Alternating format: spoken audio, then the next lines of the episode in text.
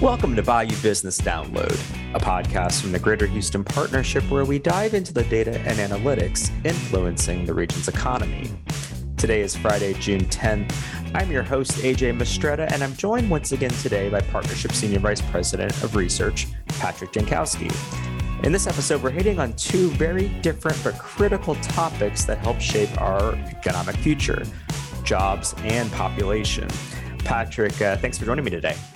AJ, it's always a pleasure to be on speaking with you, and it's always a pleasure to be able to share, hopefully, some insights that our listeners can use. For sure.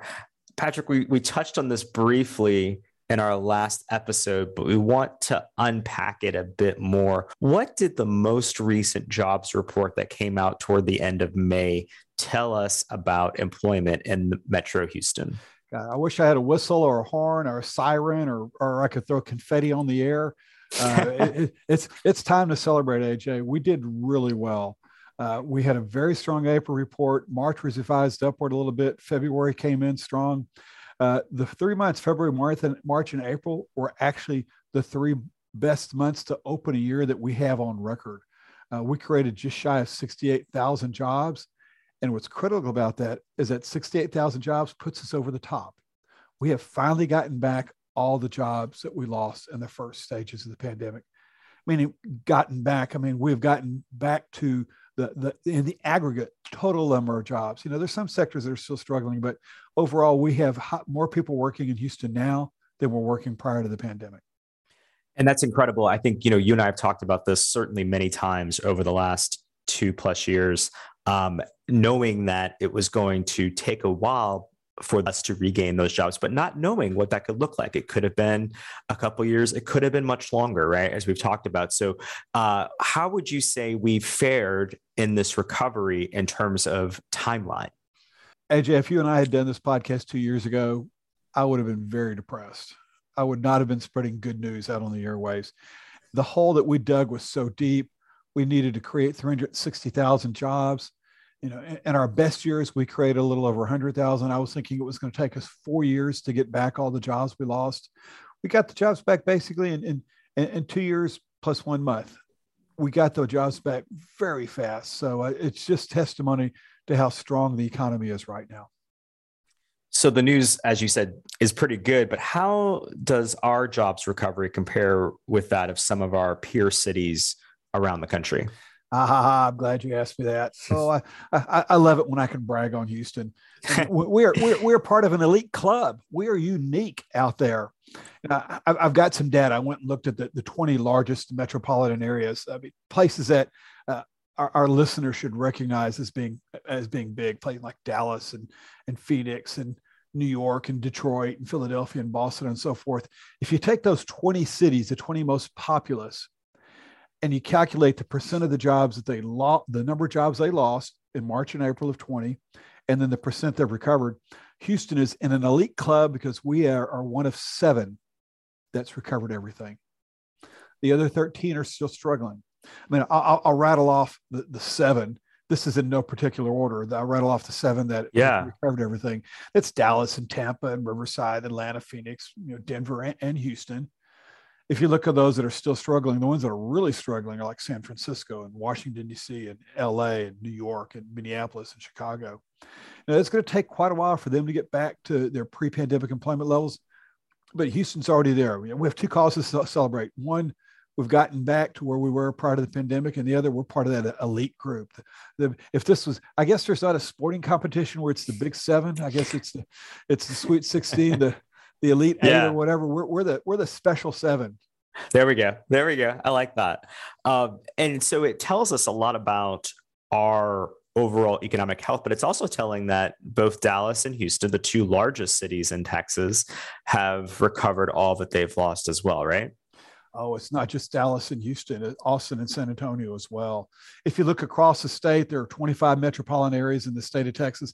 You know, some are, are kind of small, like Wichita Falls, only 100,000 people. Others, like Houston, 7.2 million. Of the of the 25 metros, roughly 25 metros in the state of Texas, there are only two of them that haven't gotten back all their jobs. Mm. So uh, Texarkana is one of them, and, uh, and Wichita Falls is the other. Got it. All right. So, given the trajectory that we're on right now, how do you anticipate Houston will end the year in terms of job growth? Right now, we have a lot of momentum. Yeah, people are out there worried about the recession. I, I get so tired of hearing people talking about it. They're, they need to stop talking and just get on with their work. But right now, at the rate we're going, I hate to say this, if we keep on at this pace, the forecast that I issued back in December probably too low. Mm. You know, I, I thought would create around 75,000 jobs, but we're probably on pace to create over 100,000. That said, you know, there's things that could upset that if it turns out that the supply chain issues get worse or inflation gets higher or the Fed raises the interest rates too high. But right now, I feel real comfortable saying that my forecast, and it's funny, I feel comfortable saying that my forecast is wrong. Hmm. I feel comfortable saying that 75,000 is probably on the low end and we'll uh, get closer to 100,000 jobs this year, which would be a great year for Houston. And you know, as you said, I mean, there are a number of factors that could derail that. But right now, as we sit in at the mid-year point, almost, uh, we're looking pretty good. Yeah, the the one thing that has me worried is consumer confidence. I mean, if if you look at hiring, we're still hiring jobs in the U.S. at the rate of four hundred thousand a month, twice the long-term average. We're still seeing retail sales growing. We're, we're still seeing industrial production going claims for unemployment insurance are way down.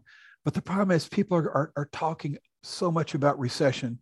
They're going to talk themselves into a recession. I mean, I've, I, have i have been saying this since back in March. The, the biggest, you know, the, the biggest enemy to growth is ourselves and our, and our psychological attitude. It's funny. I've been saying it since March. Now you've got Robert Shiller, the uh, Nobel economist saying it. So I guess maybe Robert was listening to the podcast. but but right now, the, the, the, biggest thing is just as long as we don't have a, a big drop in consumer confidence, we should do okay. All right.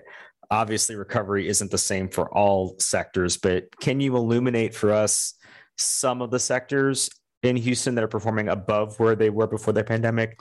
Yeah, let me tell you the educational services, that's private education, restaurants and bars, public education, healthcare, retail trade, transportation, warehousing, they're all above where they were prior to the pandemic. There are a couple that aren't there yet that, that are pretty darn close. So if you look at uh, real estate, it's pretty close. Uh, hotels are pretty close. Professional services, pretty close. The ones that are struggling are the ones that we've been talking about for the last two to three years: construction, mm. energy, manufacturing.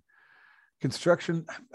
I wish I could tell you what the story is there because the demand is there from best I could tell, is the reason why employment hasn't recovered is because they just can't find the workers. Energy, the, the industry is restructuring. It's no longer based on growing production, it's based on profitability. So they're not out drilling as many wells as they can. Manufacturing struggling because 80% of the jobs we have left to recoup are jobs related to oil field equipment and pipes and valves and flanges. Think about it. We always wonder is Houston's economy diversified? Are we still dependent on energy? The energy industry is still struggling yet Houston's has gotten all its jobs back in the pandemic. That tells me there's sectors other than energy which is driving this economy. Right. And it is curious what you said about construction specifically as we look around the city, as we look downtown, other major centers of activity, business activity that is, as well as construction of residential, there's a lot going on. And yet you're seeing not as many workers in the in the field. And it, as you said, it's probably due in large part to just a lack of lack of availability of workers, right? Yeah, it's there's a company Dodge Data and Analytics that that gathers up how many construction contracts have been issued in the metropolitan area. Through April of this year, the, the first four months of this year, there have been over $11 billion worth of construction contracts awarded. This time last year, there were just over 9 billion. The height of the pandemic, there were only 8 billion. So you can see construction contracts awards are way up. You would think that employment would follow, but as you go to groups like the Associated General Contractors, they survey their members, and all their members are saying that there are just not enough trained workers out there. They can't find enough people to go work the job sites. And part of it is we haven't been training people in the skills they need to, to be able to, to weld and to and to hang steel. Part of this, people don't want to work out in the heat. They'd rather hmm. they'd rather work for minimum wage in a inside a, an, an air conditioned store than go out and, and, and work for thirty dollars an hour on a construction site. Yeah, Uh, before we continue, Patrick, I want to take a moment to say thank you to our Bayou Business Download sponsor, Fifth Third Bank, for making today's podcast possible. Learn more about Fifth Third Bank and the services they provide at 53.com. That's the numbers 53.com. Patrick, I want to switch gears now to some new population figures we've received from the census. You know, not long ago, we were talking about the additional 69,000 residents to our metro area uh, added in 2021.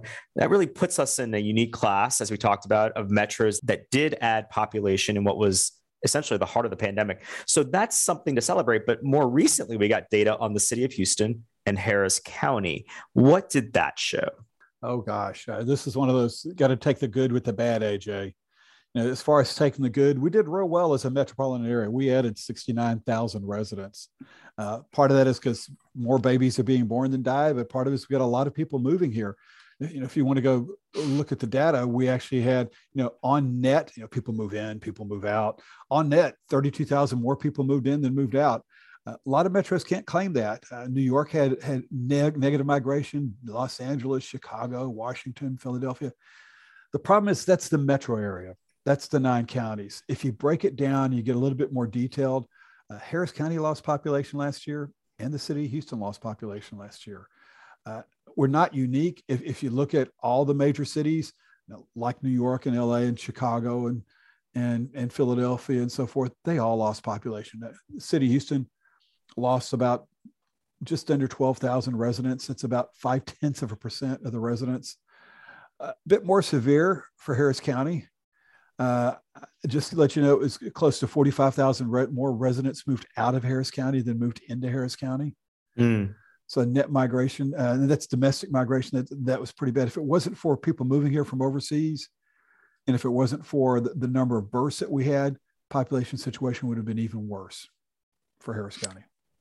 And Patrick, we've talked about this a little bit before, but it is it's just always fascinating to me, uh, and it's something I want to rehash a little bit. That when we look at the metro population, uh, it's sort of split into thirds, right? Or has traditionally been a third of our metro population in in the city of Houston, a third in extraterritorial Harris County. In other words, Harris County not including Houston, and then another third in the remaining eight counties. Is that correct? Yeah, but it's it's beginning to shift just a little bit. Uh, you're seeing city of Houston is less than a third, and you're seeing Harris County maybe uh, about a third, and then you're you're looking at the other metropolitan uh, the other counties in the metropolitan area a little bit more than a third. We are definitely seeing seeing a shift. Now, a, another way to look at this, let me kind of put it in this perspective. In 1991, 76% of everybody who lived in the region lived in Harris County.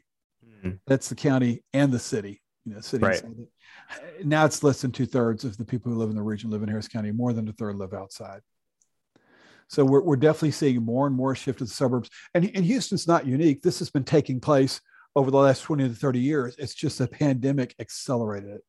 It added to it because people wanted to get uh, away from dense areas to avoid getting infected and people wanted to if, if they were going to work from home they figured i don't need to live in this tiny apartment close to the center of the city because i want to go ahead and, and be able to, to, have a backyard and i want to be uh, in my own space. That's one of the things that's driving the housing boom right now. Yeah. When we look specifically at the city of houston how does our population loss compare with other major municipalities around the country Okay, so let, let me let me rattle off the numbers. It's it's always a little difficult when you're doing this without a graph, but uh, city of New York, it lost over three hundred thousand people. Mm. That, that's that's three and a half percent of its population. LA lost over forty thousand. That's about one percent of its population. Chicago lost forty five thousand. That right there is about one and a half percent of their population. Uh, but if you go ahead and look, you know, and those are the first three. Told you Houston lost a just shy of 12,000. Uh, but, but, Phoenix added population, and you saw San Antonio add population. Mm. Uh, uh, Fort Worth added population. Uh, those were probably some of the, the bigger population gains. What's interesting is uh, let me uh, tell you a little bit of what we saw going on in the state of Texas. Yeah, uh, and, and maybe not just state of Texas. Let's just talk about the, the area around Houston because there are there are close to 100 little cities and municipalities. I have family from Damon, Texas. If anybody out there is listening, and most people don't know that Damon, Texas exists or even where it is unless you have family there. Okay, well, but, uh, stop. Where where is Damon, Texas? Because I, I, have not heard that one before either. Damon, Texas is in Brazoria County. It's one of those places. It's so small it doesn't even have a stoplight, and if you blink, you miss it. That's where my family's part of my family's from. We have family. Okay. Reunions. Okay. Uh, but but let's talk about the bigger cities. If you want to look at the major cities in this region, Houston lost population, Pasadena lost population, Sugar Land lost population, Baytown lost population, Galveston and Friendswood lost population. Now, some of the losses were small, some of the losses were, were significant. But once again, it gets to people wanting to move out of cities and live in the suburbs. There were two cities that bucked that trend, and one is Manvel down southways and Iowa Colony down southways. Manvel grew by 20%. Hmm. It only added 2,000 residents, but it's a small city. So, and then Iowa Colony added close to 2,300 residents. It grew 25%. So, once again, this is the smaller cities and being out in the suburbs. That's where people want to be. So interesting. So, Patrick, listeners might wonder if the region is growing as a whole, why should we be concerned specifically about population declines in the city itself? Isn't you know the region essentially interconnected with the city? You need to have a strong inner core because that's where a lot of the businesses locate. Now, you want people to be living in the city because they pay taxes. You want businesses to stay in the city because they pay taxes. You may live out in Sugar Land, but I bet you you go to the Minute Maid Park Mm. You may live out in Sugar Land, but I bet if you really need really good medical care, yeah, you can go to the hospitals out there, but you may end up in the medical center. You need to have a strong core to make the region healthy as a whole. Otherwise, what you have is a donut, mm. a hole in the middle with stuff on the outskirts. And, and that's just not healthy. If, if, you're worried about what happens if, if Houston loses population, just think of Detroit. Yeah. There are people who live in the suburbs of Detroit, but the city itself is really struggling.